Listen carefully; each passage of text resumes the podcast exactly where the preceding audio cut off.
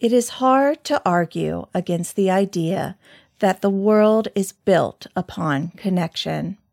From the tiniest atoms to nature and even technology, everything in our world depends on its relationship to others. Studies into human relationships tell the incredible story of the power of connection. Positive, healthy human relationships are linked to better mental and physical health outcomes. In today's busy world, we are asked to connect to others on a regular basis. And yet, there is often little understanding of the vast impacts our interactions have. Welcome to Season 2 of NFCC's Guide through the Seasons of Mental Wellness where we dive into some of the most common, as well as a few overlooked, relationships we experience in a lifetime. I am your host, Tracy Lehman, and I am honored to be a part of your day. Let's get into today's episode.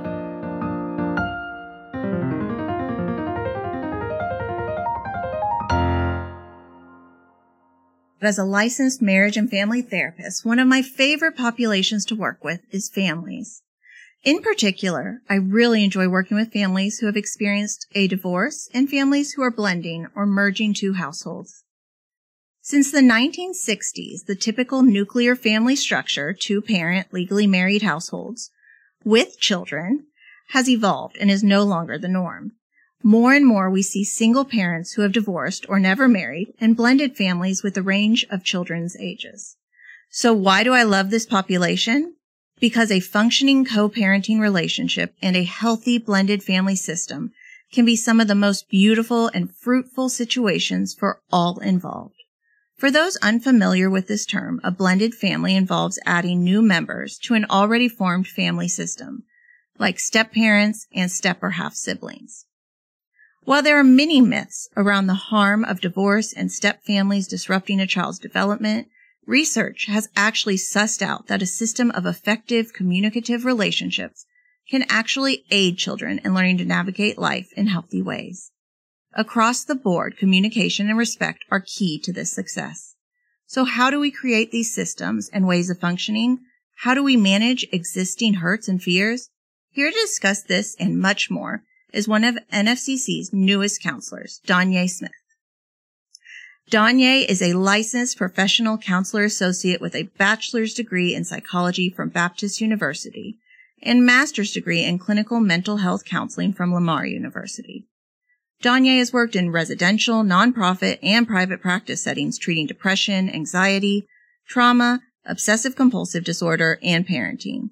She works with adolescents and adults using multiple modalities to develop an individualized approach for clients and strives to provide a safe, non-judgmental environment to explore their concerns and help them lead meaningful lives. Welcome, Danye. I love this topic. I love co-parenting. I find when I first started, I had no idea I would love this, but you know, I find so many people shy away from it. And I was working with kids a lot when I first started and having both parents be on the same team and be in the same place is helpful, even more helpful if we can get the entire system involved. And so I think that's why I love this topic and working with this population so much.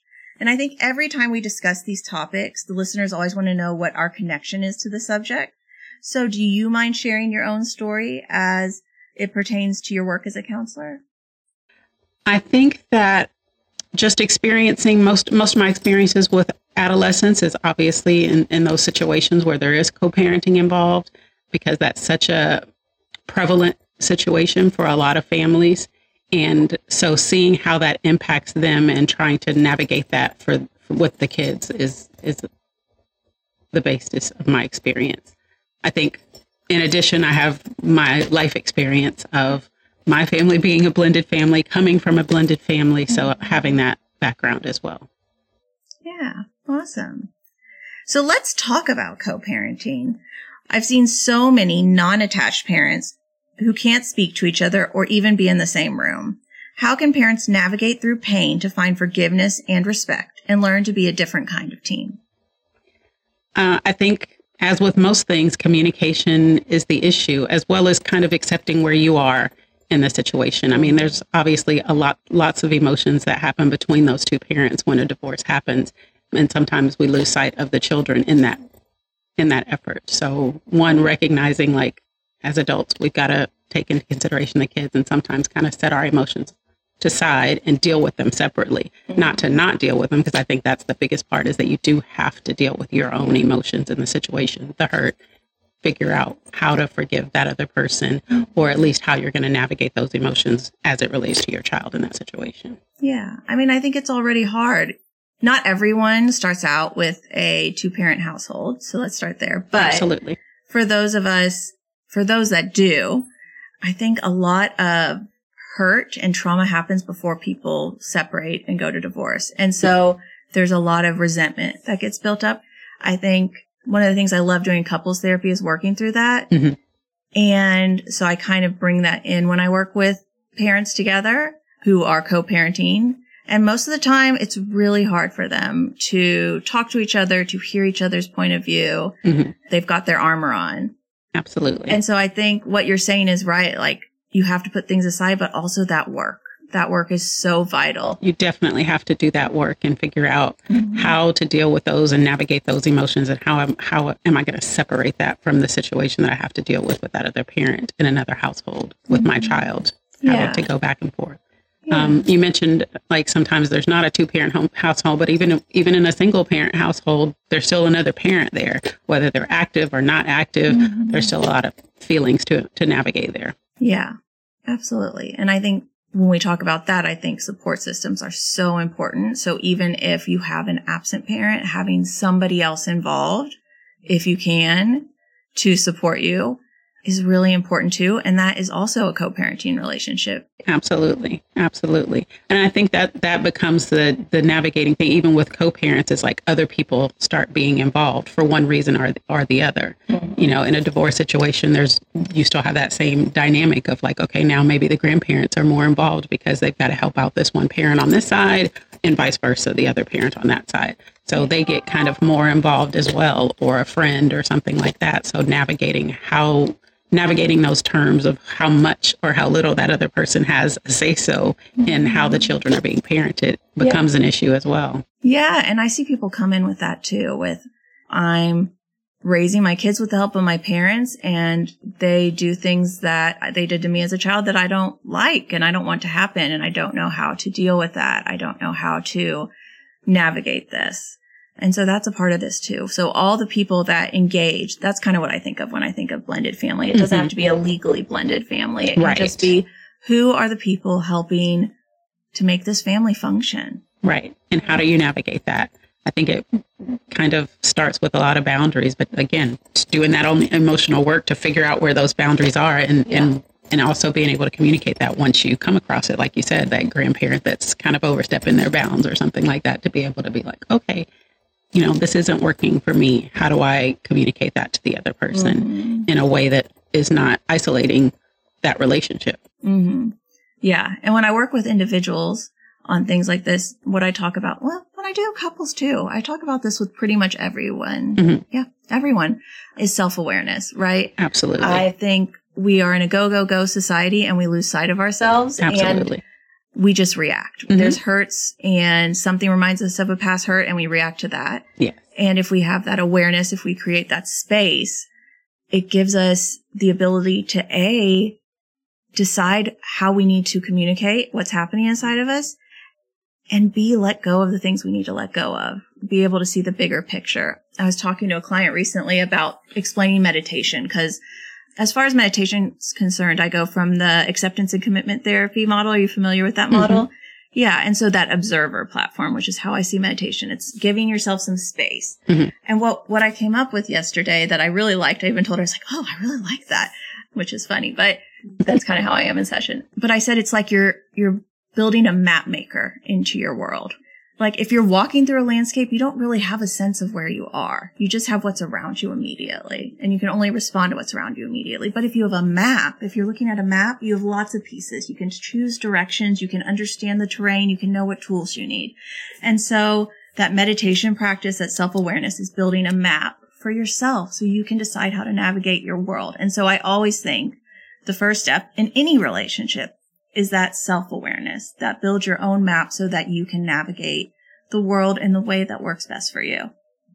Uh, yeah, and I think being honest in that in that sense of making that map like you're describing is is what I think about kind of like a contract when they're separating and trying to decide how are we going to navigate this parenting relationship separate and how's that going to look differently than it's looked before how's it going to look similar you know i mean we're still the same people so we still might have the same parenting styles or models and how is that going to look living separately being able to kind of look back and see the whole picture what questions are coming up when you're even thinking about this start maybe jotting those questions down how how is this person going to do this or that how are we going to navigate school pickup and drop off and all of yeah. these different things. And if some emotions come up, noticing like, okay, what is that about? How, how do I navigate that? Because that's going to probably be a sticking point at some point. How do I communicate that to the other person? What am I looking for as a solution to deal with that issue? Yeah. And I think if you have that space, you can step back from those reactions and say, something I do have co-parents do often is what are y'all shared values? Like as you're raising children in separate households, mm-hmm. what values do you want to be common across the whole thing? What do you really want? Who do you want your child to be? What do you want them to represent as far as values? And so when you have those reactions, I always am like, well, step back and say, is if I respond the way I feel like responding right now, is that in line with the values? What am I, am I working on? Cause that's how you create a team, right? Absolutely. Am I working towards this value goal? And so that's like respect is a big one. Mm-hmm. So I'm feeling like I want to attack you, but that wouldn't show respect. How do I respect you as the co-parent? Absolutely. And I think that's a big part. And like I said, when those emotions get revved mm-hmm. up, you're not thinking about that, but being able to kind of take a deep breath and, and step back and, and make that decision of how am I responding? Is this the best example that I'm trying to set for my children? Is this going to enhance the relationship or damage the relationship? Absolutely. Asking yourself some questions before you respond to that. Yeah, exactly. Okay. So when it comes to blended families, there's a lot to unpack. A lot of the research I read said things are the most difficult when a custodial parent enters into a new relationship. Why do you think that is? And how do we offset this? Uh, I think it's more of what we've been talking about as far as the emotions. Once another person comes in, comes into play, there's a lot of emotions that come up. Is that child going to like this new person more? Is that is that person going to be a better parent than me? How much involvement is that or control is this person going to have? Is this person going to be around long term? Is this just a, a person that's going to be fly by night? And is my co-parent making a positive decision and those types of things? Yeah. So all of these emotions get revved up, and again, you're then responding instead of reacting. So stopping and accepting like okay where's where's all this coming from? Is this my stuff? Is this his stuff? Where is this coming from? How does it impact my child? Yeah. and how do i navigate that? Mm-hmm. are they transient? A lot of times it's like okay they're dating or sometimes it's even too it's like okay well are they is that other parent going to be a better mm-hmm. partner for the for them than me you know i mean it's like all these different mm-hmm. you know mm-hmm. swirl of emotions yeah and i think that you know you you do have to stop and like okay what what's the point here what what do i want and again part of that you know almost contractual or making that map is like looking at okay i am bringing up all of these concerns but like i said earlier it's like once those emotions come up you have to stop and say okay what's the solution to this mm-hmm. what is the issue that i'm having and how do I set boundaries around that? So maybe asking the parent, okay, well, if you're just dating somebody, can, can you be dating them for six months or a year before they get to actually meet yeah. our, our, child? Mm-hmm. Discipline wise, can you not have them just, you know, whatever the, the issue is that it's bringing up emotions for you, try to address that. Because I think communication is one of those big pieces.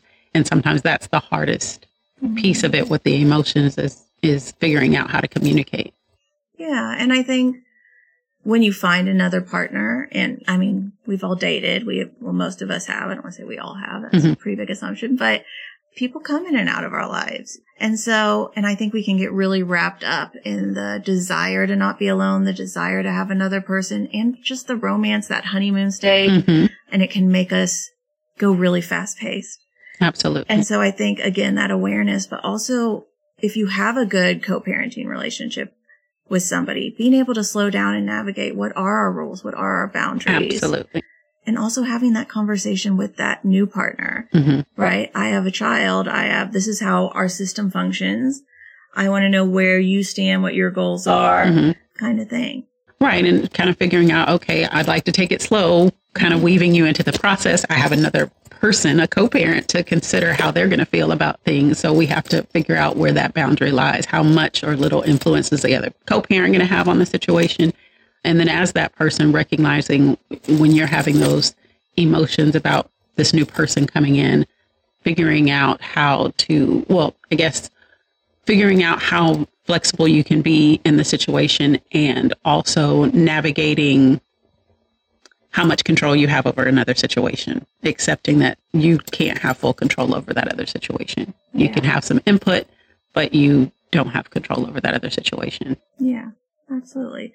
And I think, you know, if one person chose to left, leave the relationship, there can be also jealousy that arises and things like that, that we really do need to work through on our own Mhm. and come to peace with, whatever Right. that looks like for us. And then on the other side of things, I think recognizing parents put so much pressure on themselves and we get so stressed out about like who's being introduced into their lives and what influence they're going to have. But really, we're the models. And when people talk about having stability, it's about you having stability as the parent. Mhm. People are going to come in and out of their lives for their whole life. Right. And this is an opportunity to show them how to respond to that. So even if what I'm trying to say, I guess, is to any parent out there struggling with this, recognizing that there's an opportunity to teach your child how to be functional, even if a person is transient in their life. Absolutely. And I mean that they experience that anyway with teachers and things like that. They get different teachers every And year and things and- like that and Yeah. friends come and go. So yeah, it's really important. I think another thing that comes up is like a part of divorce is so much shame. Mhm. And so trying to get everything else right because I didn't get the marriage right then brings up all these other standards that I have for myself and my parenting and all of these things. This thing that this lifestyle that I'm trying to present for my children and recognizing again that flexibility of knowing that part of life is being flexible. And even if things don't go exactly as you plan that you can shift and and make those adjustments to adapt and being okay with like you said that parents putting so much pressure. It's like okay I already got this wrong. I've got to get mm-hmm. everything else right. And that's just not not the case. You're not going to get it all right Yeah. it's all just like with anything else in life. It's it's trial and error. We're working through it and figuring it out the best way we can, and kind of cutting yourself a break in that sense. Yeah. you're not going to get everything exactly right, but there is always recourse. I mean, you can correct it. You can say, okay, well, we didn't quite get this right. How can we adjust? How can we shift? Yeah. And having conversations with our kids about it when we don't get mm-hmm. it right. you know. Absolutely. I believe in transparency. And I think hiding things, of course, kids don't get to know everything. Mm-hmm. But I think being like, I had a bad reaction, it's okay to say, like, I was really upset. I felt really this feeling because your child will have that same feeling at some point, And Right. knowing that's a normal feeling will actually help them navigate it better. Absolutely. Oh, I've seen this mom or dad or grandma and grandpa or whoever it is in their life. Talk to me about this when it happened for them. I remember I have a little bit of wiggle room here to understand it. Mhm. Yeah, and I think that making sure that, like you said, ask talking to your children about it is is a key thing. I think that obviously adult things need to be handled with the adult, but there needs to be some type of communication with the child about what's going on, Yeah. and being able to kind of ask questions about where they are, how they feel about things, even with the other this new partner. Well, how are you feeling about this? How do you feel about this idea about it? Because sometimes they're just like, oh my gosh, I don't care as long as you guys are happy. And then sometimes they have some reservations. I'm not sure how this person's going to do this or that. And just being able to to let them ask the questions, being a sounding board for them and helping them navigate that. You might not have all the answers, mm-hmm. but you can at least be there to listen to their questions. And sometimes it might be like, well, you know what? I don't know how that's going to look. You might need to mm-hmm. ask the other person, Yeah. you know, and, and, encourage that communication. Or that might be a question that I need to ask them. So I'll check in with them and get back with you. Yeah. And just making it safe to have feelings, right? Feelings don't mean action or outcome. Feelings just exist in the moment Mhm. to give us information of where we're Right. at. What do I do with yeah. this? Yeah. And so making it safe for you to express emotions makes it safe for your kids and whoever else is involved to express emotions as well. Absolutely. So another issue that comes up around co-parenting is establishing co-parenting not only with the other initial parent, I use initial because not all are biological parents, some are adopted, Right. but also with the step parent and across all involved parents as we've been talking about. So what goes wrong here and how can people work to create healthy communication and relationships across all fronts? And what have you seen that that goes right? And before you answer, I want to say what comes to mind when as I'm saying this question is there's this new movement on gosh, I guess it's on all the forums like TikTok and Reels where where people talk about having good relationships with their ex's new significant other with the step parent. Mhm. That they can all come together. And I think it's a really beautiful thing. And so I just want to start with there are people doing this. There it is possible, right? It is possible and it can be done and it, it, it takes time, communication, and I think acceptance. hmm I think you've got to do the work to to navigate all the emotions and things like that and be able to to be kind. And like you said earlier sitting in your values what what are my values here in the situation and what do I want to present? Because that's a, a big piece of it. Communicating with the co-parent and then also giving the other parents whatever they may be step parents or girlfriends or boyfriends or whatever giving them the opportunity to actually get to know them. I think a lot of times what happens is they already have all these preconceived emotions and, and notions about the other person mm-hmm. before they actually get to know the person as an individual. And also accepting like is this person treating my child well? Like taking those things into consideration can mm-hmm. help enhance that relationship and accept that other person as a part of a team and parenting is hard so having more per- people for the team if you can get a cooperative person can't hurt Yeah. Yeah. I love what you said there because that's exactly what I think. Accepting the new person as an individual. Individuals come into your kid's life all the time. And I think what happens here is there's so many feelings, rightfully so. I don't want Mhm. anyone to feel judged. absolutely This is a really hard, painful thing to navigate a lot of the time. right And I think that new individual gets lumped in with all those bad feelings Mhm. That the ex partner created or, or was part of. Mhm. And I think that's an important awareness piece too, separating them, getting to know who they are as a person. Most of the times they're not terrible people, but if we walk into it with, I don't like this, I don't want this, anxiety, and we're, we haven't done the work, our kid Right. senses it. I can't tell you how many kids and how many therapists who work with parental alienation, where it starts from you start talking badly about this new partner, you talk badly about the other parent, and it creates where that child doesn't want to be around them. hmm I think that that's a huge thing is is making sure that again you've done the work and you have those boundaries and putting your children's feelings in into consideration in the sense that talking badly about the other partner or talking badly about their new partners. Those types of things create a lot of confusion for children and then they don't know where to stand. This person could have been very nice to them. And so it's like okay well i don't know whether to like i thought you could trust nice people and this is what you've taught me. Like if people treat you with respect, respect and kindness you can trust them in these types of things and then you're saying no that's not true. So depending on the age of the child it can be very confusing for them to be getting those mixed messages. Mhm. and also the more that you know sometimes it backfires on you. You're talking poorly about the other person and they like that person so then they're liking that person more than they're it's like it, there's just a lot of um, mixed feelings that come up with that so being careful about how you communicate with that and again trying to create solutions to the situation and not barriers for you or your children Yeah. And another thing I see a lot is, you know, when we've created this disdain for this new person, especially if they're going to stick around and your child goes over and is just rude to them. And of course they should be doing their own work too and recognize it's a child, but it's hard. That is hard, right? It's already uncomfortable. You're trying to step into this new role in this new system. You're not trying to take anyone's role, Right. hopefully. I don't know everyone's intentions, but hopefully you're just stepping into a new role and trying to navigate it because you found somebody that you really care about and you you know and i feel like they go in really caring mm-hmm. about having a relationship with this child and when these Absolutely. children turn on them it's really hard to get that back absolutely right and so it almost creates an unhealthy and toxic relationship that didn't have to be Right, right. Because now the child is behaving a certain way and I can't trust them. Mm-hmm. So I don't know how to respond or I want to pull away. So then that just is creating more of a bar- barrier. Or now this parent is like, okay, well, you don't care about my child. And it's like, you know, just creating additional confusion that, like you said, didn't didn't have to be there. Yeah. If we could just be open and communicate and deal with our stuff too. Yeah. Because I don't think anyone out there wants to be the evil stepmother or evil stepfather. I don't think people walk into it or evil step siblings. I don't think we walk into these situations like that. Mhm. Absolutely. I think that most people have good intentions. It's just that depending on whatever the situation is, and I mean, obviously, we all come come with our own emotional situations.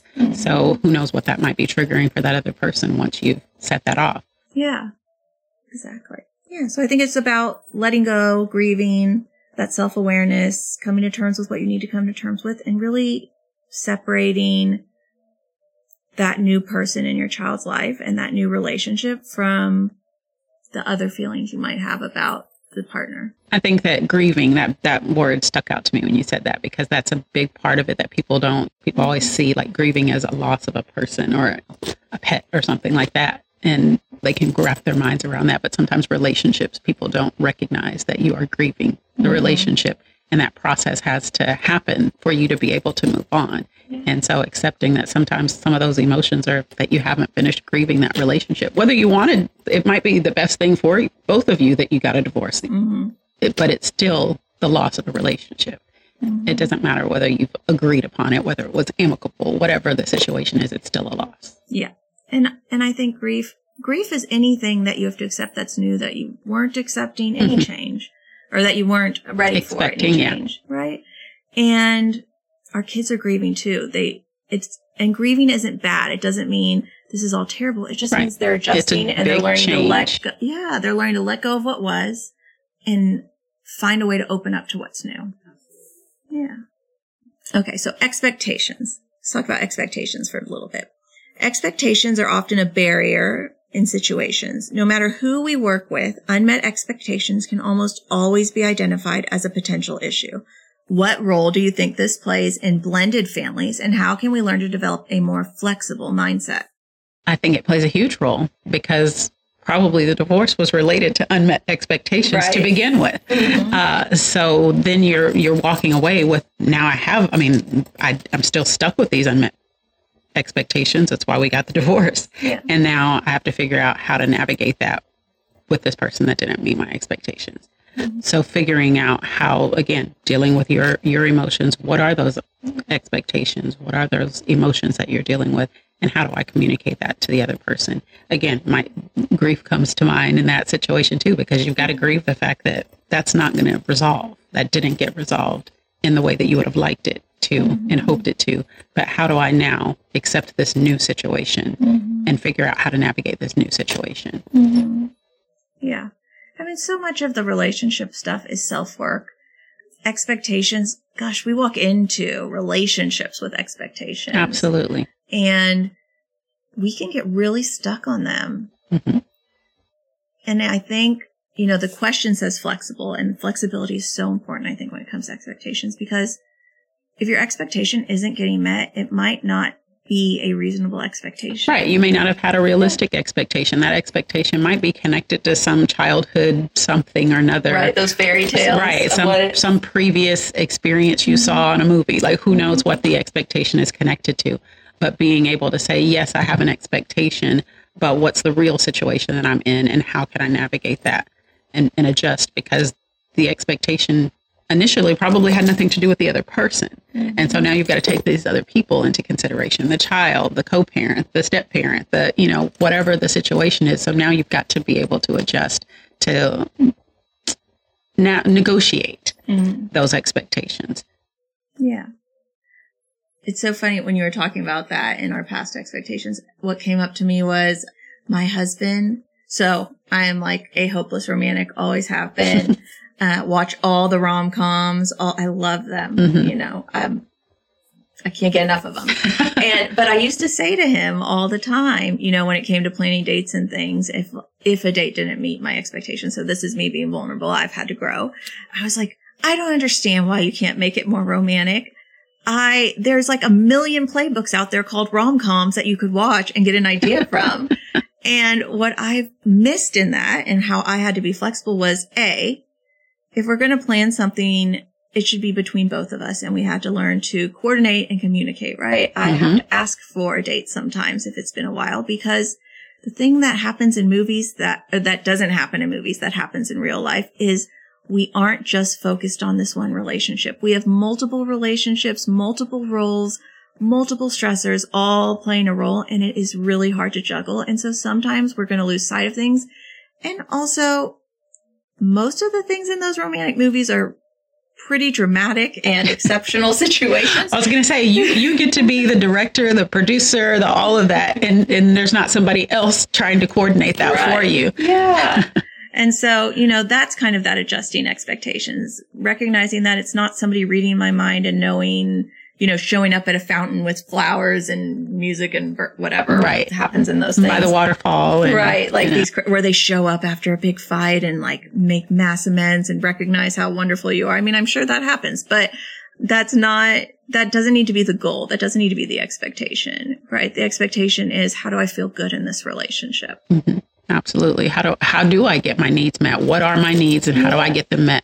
And sometimes I think that we feel like we have a need that needs to be met or an expectation and it's that other person's responsibility to get it done. And sometimes it's our responsibility to get it done. Yeah. And adjust it as needed. What right. about that expectation? What need is being met with that expectation, as you were saying? And do I need this whole thing met? Where's the wiggle room here? Absolutely. Right. Is it even realistic for me to ask somebody else to do that? Like you were saying with the with the movies, like he doesn't have an executive producer and, and yeah. all of this and you know the filming yeah. and get, somebody do your hair, somebody do your makeup. Right. I mean, wonderful. I Wardrobe, you know, all of that. Play out this relationship, but there's a lot more to life than that. There's a lot more going on, and I think that is that gets missed, that gets lost when we put these really large expectations uncommunicated on others. Right, and I think that's the big thing is is that uncommunicated too. Is yes, being flexible, but also communicate like so that that person can say, "Oh, okay, well, yeah, I can do this, yeah. but maybe not this." and you and you may say oh well that's perfect that's that's you know that meets my needs even though it's not exactly the picture that i had in my mind mm-hmm. but being able to communicate that yeah exactly and i think that is flexible expectations and you know this isn't just within that you know romantic relationship or co-parenting relationship but when new people come into the to our lives or how we expect even the expectation of what our child's life is going to look like mm-hmm. right we have Absolutely. to make adjustments we have to recognize that there's pain there and there's grief there too. There's grief and loss of not meeting an expectation, right? Right. And we all want these perfect worlds for our kids and our families and that photo that you see in the store in the frame of this perfect family on the beach. And that just, that can be the case sometimes, but that's not really ever giving you the full picture. Absolutely. You get that snapshot into somebody's life when you see that picture and you, you don't know how much effort it took to get the picture mm-hmm. just right and how many shots that that take, takes. And that's, that's life. That's the life is that things take several tries to get something right and that's okay. Yeah. And that it doesn't have to be this nuclear family system that we can make big, beautiful families of lots of people with lots of different strengths and growth areas to bring to the family and that's all just as beautiful. Yeah. And with the right support, if the goal is to have healthy, happy children, that can still happen. Maybe even giving them some more expectations about life and changes and, and tribulations that you experience in life and how to shift and adapt. Yeah. And recognizing your expectations aren't somebody else's. So if you do have the expectation that you're going to be best friends with the step parent or whatever, that that step parent also gets to choose and has expectations of what things look like and fears. And so that also requires a lot of communication and a lot of patience. And patience, I think, is the key. Because I was going to say sometimes that relationship does develop, but maybe not as quickly as you would like. Mm-hmm. Maybe not the, exactly the way that you would like. Maybe there's some bumps in the road mm-hmm. and those types of things, and recognizing that those experiences don't mean it's not going to happen, but giving the space to to let it develop as it, however it developed. Yeah, absolutely. Okay, so another thing that comes into play with blended families is step siblings. And that can be really hard too. Now we've got lots of kids with lots of feelings and lots of expectations coming in and trying to figure out what that looks like. You know, kids can feel displaced. They can feel in competition. They can act out their hurts over their losses on the new parent, on the new siblings. Lots of projection can happen. So how can we prepare them for that? And how can we help them establish healthy communication and relationship skills and support them in the family system? Uh, I think to start, whatever the example is that we're setting is, is going to set the foundation and the stage for that. But I think initially being able to communicate with them, let them to be a part of. I mean, a lot of times I think that we think children just kind of come along with the package. Whatever I'm experiencing, they just come along and they'll adjust. And sometimes they do. Sometimes they don't have a choice if nobody's stopping to say, How do you feel about this? What's going on? This is what's happening. So they do figure out how to adjust one way or the other, whether that be positive or, or not so positive sometimes, hence the acting out or something. But I think that taking them into consideration keeping communication open with them, spending time with them. Maybe if there's lots of children involved, you might have to see which ones get along the best and have outings with those children so that they get some time, spend one on one time with them, find things that, that that individual child likes to do so that they still feel special, and then help them navigate the relationships if they get complicated between siblings and things like that, step siblings helping them navigate that, having and, and by helping navigate that, I mean maybe sitting them down together and ha- helping them have that conversation. The same as what are the expectations? What are you trying to communicate to this other person? Mm-hmm. Those same things that we're talking about with your co-parents and all of that stuff, helping them navigate that, helping mm-hmm. them see how that that works. And that might be kind of orchestrating like having the conversation. Well, you mentioned to me that you feel like this well, I wonder what they're thinking or what they're feeling, and having some asking some questions about what the other person is feeling and thinking, and how to communicate that with each other. Yeah, yeah. You said choice, and that really rang a bell for me because really, when it comes to family, there are very few places that we have choices about who gets to be it, right? Absolutely. It's so funny to me when, you know, somebody gets a step sibling and they're like, well, I didn't choose them. And I'm like, well, if your mom had had a baby, with your dad and they were still together or however that would work, you wouldn't have chosen them either. They would just be. Right. Right. And I think across the board, we have to recognize that we don't get to choose all of this. Mm-hmm. Something that kids, I think, have a really hard time with, and I think adults too, is feelings don't mean action. Feelings like if I'm hurting, something's hurting me, it doesn't mean that the solution is going to be that thing is going to be changed. But it does mean that somebody's willing to hear that it's hurting me and understand it. And I think kids, that's a really important thing to teach our children because they, the answer is not going to be, I'm going to divorce your step parent because you, because you had a bad day or you didn't right, or you like, don't like the step sibling. Yeah. But the answer might be like, I get what that's like to feel that way. You know? Right. And sometimes that's really important for us and for those children yes. to know that they're heard. And that's, you know, what I was saying. Sometimes they just kind of get picked up and drug along and that you have to adjust and and just the simple act of them being heard sometimes is helpful. Yeah. Yeah. For all of us. That's again that transparency, like not telling them everything, but making it safe for you to have your feelings and them to have theirs. And they don't discount each other. You know, it's not like you hurt me, well, you hurt me first kind of thing. It's, right.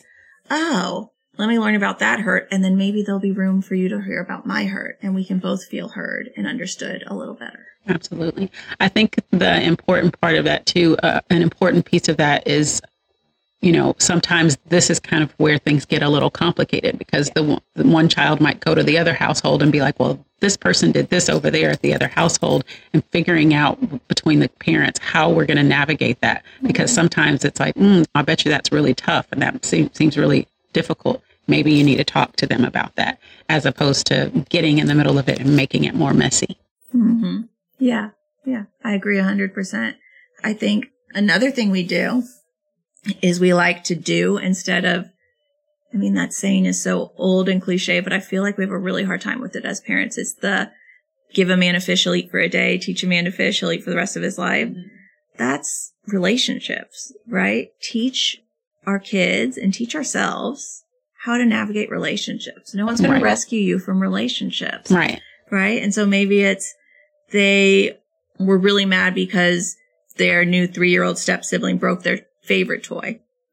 And we say, gosh, that sucks. I know that's a really hard thing on getting the information and, and maybe even having the kid maybe come to the conclusion that was an accident and also what solutions do you does your kid have for Absolutely. navigating it you know what do you want to do about this Right. I think that's a big piece too, is not answering the question for them or not jumping in there to say, okay, I'm going to fix it. I'm going to buy you a new toy or I'm going to do this. But, but listen, what do you want to happen? What would you like to see happen? How can we fix this? Or, you know, what do, what do I need to do to make you feel a little better about this? Or what can you do? mm-hmm. yeah and i find when we coach our kids through things it helps us through things too right it's all learning opportunities hmm So I'd like to end on a, a positive note. So can we spend some time talking about positive outcomes in blended families and how all parties involved can put forth effort to make things work? What are the tools? What kind of work is needed here? Uh, it's definitely possible. It, it does happen. I think that keys are listening skills. I'll use our psychology term of active listening, being able to reflect back, listen to the person, to understand and not to react, and trying to navigate that, to do your own work, and set boundaries, try to enter into the situation with empathy and kindness, and trying to be the best parent that you can for your children, and to understand that that other person is probably trying to be the best parent for your child as well and giving them some grace in that situation Yeah.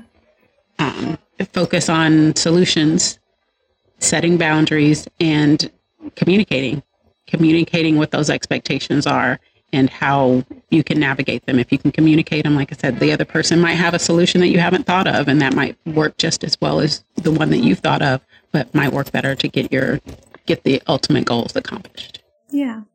Yeah. I think that's very well said. The only things I would add are um, remembering respect and remembering compromise. Sometimes we get so rigid. That's why that flexibility question is so important to me that it was included in this because we have to be flexible. There are lots of people who all want it their way involved as we blend a family. And it's not going to all be one person's way. So we have to learn to compromise. We have to walk into something knowing what our boundaries are and what we're willing to give and what feelings are driving us because sometimes the feeling locks us down. And if we can make peace with the feeling, we actually open ourselves up to make some real good progress. Absolutely. I think that a lot of times we go into things wanting control. And if we can figure out that control is not going to give you the ultimate goal, but negotiating and compromising and being flexible is, then that becomes a little bit easier. Yeah, absolutely. And I think there's families out there that do this really well. There's families that have great times together. I know families that go on vacation with like the entire, the extension, the step family, the, the former, you know, everyone goes together and has a great time. And I'm not saying everyone has to look like that, but I just think that's such a beautiful picture of acceptance and moving forward to keep in mind when you're dealing in these situations. Absolutely. And also that that obviously isn't everybody's experience. That doesn't mean you're less successful because you all aren't going on vacation or having, you know, big family birthdays or Christmases with everybody involved. That it's still successful if the child is happy and healthy and everybody's getting what they need out of the situation. Absolutely. If you feel like it's going well, if you feel stability, if you feel like your kid is safe and you are safe and situation safe. And, and I do want to add in there my little disclaimer, like this does not apply to abusive situations. Abusive situations are very different. So that would be a completely separate conversation for us to have, right? We don't have to be flexible with somebody being toxic or abusive or harmful. But outside of that, I think if you feel good about how it's going and you see the progress and you see the benefits, then that is all you need. Absolutely. Yeah. That's that's what you want a happy, happy healthy, happy family and healthy, happy children. And that might look different for everybody, but that doesn't mean that you're less successful. Yes, absolutely. Wow, this was great. Thank you so much for being here, Danya. No I really problem. appreciate Thank the you. time.